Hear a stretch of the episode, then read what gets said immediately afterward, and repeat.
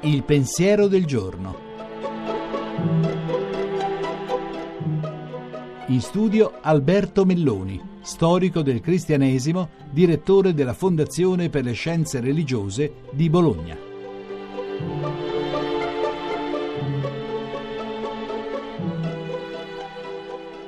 A questo punto della settimana santa, quando eravamo piccoli, c'era l'ultimo giorno per le confessioni.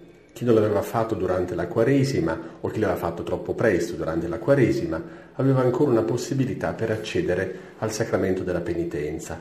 Oggi la confessione auricolare, come è noto, è molto poco praticata. Questa forma antica, che ha molti secoli, della pratica penitenziale viene oggi guardata con una certa noncuranza o con una specie di devozione eccessiva, quasi bigotta. Ma il problema della penitenza rimane aperto, ancora più aperto.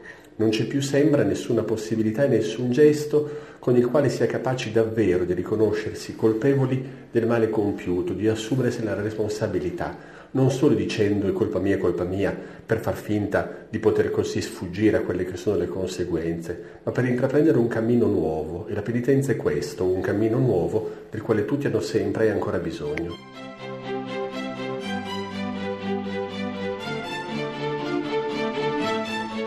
La trasmissione si può riascoltare e scaricare in podcast dal sito pensierodelgiorno.rai.it.